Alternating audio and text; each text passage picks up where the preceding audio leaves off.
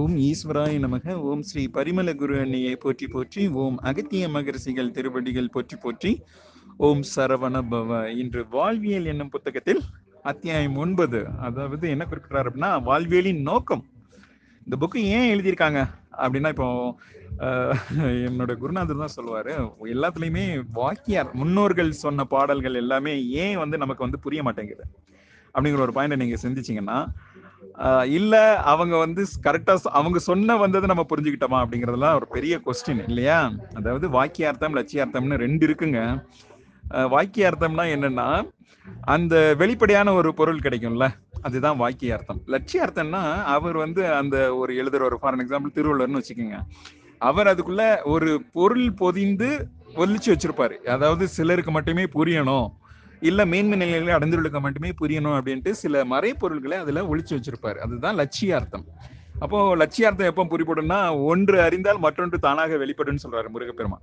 அப்படி நம்ம கொஞ்சம் கொஞ்சமா படிநிலைகள்ல உயர உயர உயர பிரபஞ்சத்தின் ரகசியங்கள் அனைத்துமே வெளிப்படும். அதாவது இந்த ஓசோ எல்லாம் பாருங்க. அவர் வந்து அவருடைய கருத்துக்கள்லாம் நீங்க பாத்தீங்கன்னா அவர் அவர் லைஃப் டைம்ல அந்த இதை நீங்க அவர் நிச்சயமா அதெல்லாம் அந்த இதெல்லாம் படிச்சிருக்கவே முடியாது.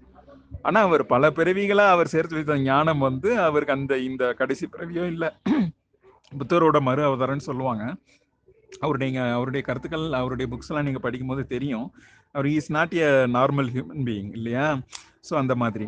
ஸோ இந்த புக்கில் வந்து இந்த சாப்டரில் பைக்கல பர்டிகுலராக என்ன குறிப்பிட்டிருக்காரு அப்படின்னா மானிடர்கள் ஒன்றினை தெளிவாக உணர்ந்து கொள்ள வேண்டும் அப்படின்றாரு. அதாவது ஆன்மாவுக்கு வந்து கொடுக்கப்பட்டிருக்க சான்ஸ் வந்து கலி சதுரிகங்கள் தான். இப்போ நீங்க சதுரிகத்துல அஹ், துவாபரத்துல பிறந்திருந்தாலும் சரி திரேதால பிறந்திருந்தீங்கனாலும் சரி நீங்க கலியுகம் வரைக்கும் தான் உங்களுடைய ஆன்மாவுக்கு சான்ஸ் அதுக்கப்புறம் நீங்க ஒருவேளை கலியுகத்திலேயே பிறவி கொண்டிருந்தா கூட உங்களுக்கு கலியுகம் தான் சான்ஸ் அதுக்கப்புறம் அந்த ஆன்மா விடுதலை அடையவில்லை எனில் மண்ணில் வீழ்ந்து அழிவுறும் அப்படின்னு குறிப்பிட்டிருக்கிறாரு. ஸோ இதை எப்படி தடுக்கலாம் அப்படிங்கிறதுக்கு எப்படி தடுக்கலாங்கிறத விட நீங்க உங்களை காப்பாத்திக்கிறத விட பூமியை காப்பாத்துங்கப்பா அப்படின்னு தான் சொல்றாரு இந்த முக்கியமா இந்த சாப்டர்ல வந்து கம்ப்ளீட்டா நம்ம படிக்கும்போது என்ன தெரியுதுன்னா அவர் மனிதர்களை பற்றியோ மனித ஆன்மாக்களை பற்றியோ கவலைப்படாமல் பூமியினை பற்றி கவலைப்படுங்கள் அப்படின்றாரு. நீங்க வாழ்ற பகுதியையாவது புனரமைத்திட முயன்றிடுங்கள் அப்படின்றாரு. இப்ப நாம் தமிழர் கட்சியில வந்து அந்த தம்பிகள்லாம் பாத்தீங்கன்னா அவங்க எல்லாமே இந்த நீர் நீர்நிலைகளை சீரமைத்தல் அப்புறம் பனைமரம் நடுதல் அப்படி அப்புறம் பூங்காக்கள் அமைத்தல் அந்த மாதிரிலாம் ரொம்ப அற்புதமான செயல்கள்லாம் செஞ்சுக்கிட்டு இருப்பாங்க. தலைமையை பற்றி பேசல. நாம் நாம் தமிழர் கட்சி தம்பிகளை பத்தி பேசுறோம். ஸோ அந்த மாதிரி ஒவ்வொரு பகுதிக்கும் உங்களால முயன்ற ப- பணிகளை செய்திடுங்கள் அப்படின்னு சொல்றாரு. இதுல மறைப்பொருளும் இருக்கு. லேட்டஸ்டா குருவனியோட பத்து கட்டளைகள் படி படிச்சீங்கன்னா அதுல வந்து அவங்க என்ன சொல்றாங்க? பூமிக்கு வந்து நம்ம எவ்வாறு ப- பலன் ப- திருப்பி கொடுத்துடலாம் அப்படின்னு. இப்போ மகா அவதார் பாபாஜி கொடுத்துருக்காரு இல்லையா? சூரிய ஆற்றலை நீங்க வந்து திருப்பி செலுத்த முடியுமா? உங்க ஃப்ரெண்டு உங்களுக்கு உதவி செஞ்சா அதுக்கு நீங்க பிரதி பிரதி உபகாரம் செய்ய முடியுமா? அம்மா கொடுத்த பாலுக்கும் அம்மா அம்மாவின் கருவறையில் குடியிருந்த செயலுக்கும் நீங்கள் பிரதி உபகாரம் என்ன செய்திட முடியும்? அப்படின்னு கேட்கிறோம் அப்ப நம்ம பூமிக்கு இத்தனை பிறவின்னு தெரியல நமக்கு. அஹ் என்னோட பிறப்பை என்னன்னா ஏழு கடல் பிறப்பை விட ஏழு கடல் மணலை விட அதிகம் என் பிறப்பைன்னு யாரோ ஒரு ஞானி சொல்றாரு. தாய் மனவர் நினைக்கிறேன் ஃபேம் மாட்டாங்க அந்த மாதிரி நம்ம எத்தனை பிரிவு எடுத்தாலும் அத்தனை பிரிவுக்கு நாம் உண்கின்ற உணவு நாம் இருக்கின்ற இடம் எல்லாமே பூமி தாய் கொடுக்குறாங்க. அவங்களுக்கு நம்ம என்ன நன்றி செலுத்திட்டோம் இன்னைக்கு வரைக்கும்?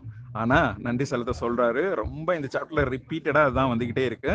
அப்புறம் கலியுகத்தில வந்து இந்த பிரிவிலோ இன்னொரு இன்னொரு பிரிவிலையாவது விடுதலை அடைந்திட வேண்டும். கலியுகத்தின் எல்லையின் நிலை என்பது மிகவும் கொடியதாக இருக்கும் அப்படின்னு சொல்றாரு. ஏன்னா பூமி வந்து நஞ்சை நஞ்சினை ஏற்று ஏங்க தொங்கிவிடும் நஞ்சினை ஏற்று ஏங்க தொங்கினா அது என்ன செயல்களை செய்யுங்கிறத வெயிட் பண்ணி பாருங்க அப்படின்னு சொல்றாரு. அவரு அதனால இந்த டைம்ல வந்து நம்ம முடிந்த அளவுக்கு எல்லாருக்கும் சொல்லி கலியுகத்தோட இந்த ஒரு பிரிவிலே நம்ம எல்லாரும் ஆன்மோடுதல் அடைஞ்சிட்டோம். ஸோ வாழ்த்துக்கள். அதுவே பெரும்பேறு அந்த பெரும்பேரையும் எண்ணி போற்றிடல் வேண்டும் அப்படின்னா குரு அன்னை இப்போ ரீசன்ட் மெசேஜஸ் எல்லாத்துலேயுமே குறிப்பிட்டிருக்காங்க. ஒவ்வொரு பகுதியாக புனரமைக்கப்படும் அப்படின்னு தொண்ணூத்தெட்டு பேஜ்ல தொண்ணூத்தெட்டு பேஜ்லையும் தொண்ணூத்தொம்பது பேஜ்லையும் அவர் சொன்னதை அவரே மாற்றி சொல்றாரு. என்ன சொல்றாருன்னா யுக மாற்றத்தின் மூலம் மீண்டும் புதிய உடலினை ஏற்று பிறவி மேற்கொண்டிடம் புவிக்கோள் அப்படின்றாரு. புதிய உடல்னா என்ன ஆகும்? அப்போ நீங்கள் என்ன நினச்சிருக்கணும்?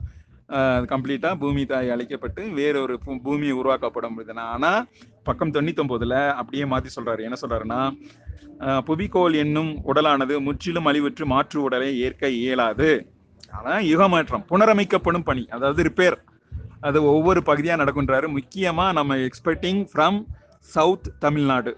அதுதான் நம்மளுடைய உ- உயரான மக்கள் எல்லாமே குறிப்பிடுறாங்க. ஒவ்வொரு பகுதியாக அழிக்கப்படும். அந்த பகுதியில் ஏற்படும் அழிவு என்பது அந்த பகுதியில் வாழும் உயிர்களையே சாரும்னு குறிப்பிட்டார் ஓகே வேற வழி இல்லை. அந்த பகுதியில் ஒரு ஒரு எங்கேயோ ஒரு கூடங்கள் நினைவு வச்சுக்கோங்க. கூடங்கள் அணு வந்து வெடிக்குதுன்னா அந்த பகுதியில் இருக்கிற மனிதர்கள் எல்லாமே அதுக்கு ரெஸ்பான்சிபிள் ஈவன் அந்த உயிர்கள் எல்லாருமே அதுக்கு ரெஸ்பான்சிபிள் அப்படிங்கிற மாதிரி தான் கருத்து இருக்கு. ஸோ தென்னிலையிலிருந்து அழிவு நேரிடும் எந்த புக்குன்னு தெரியல.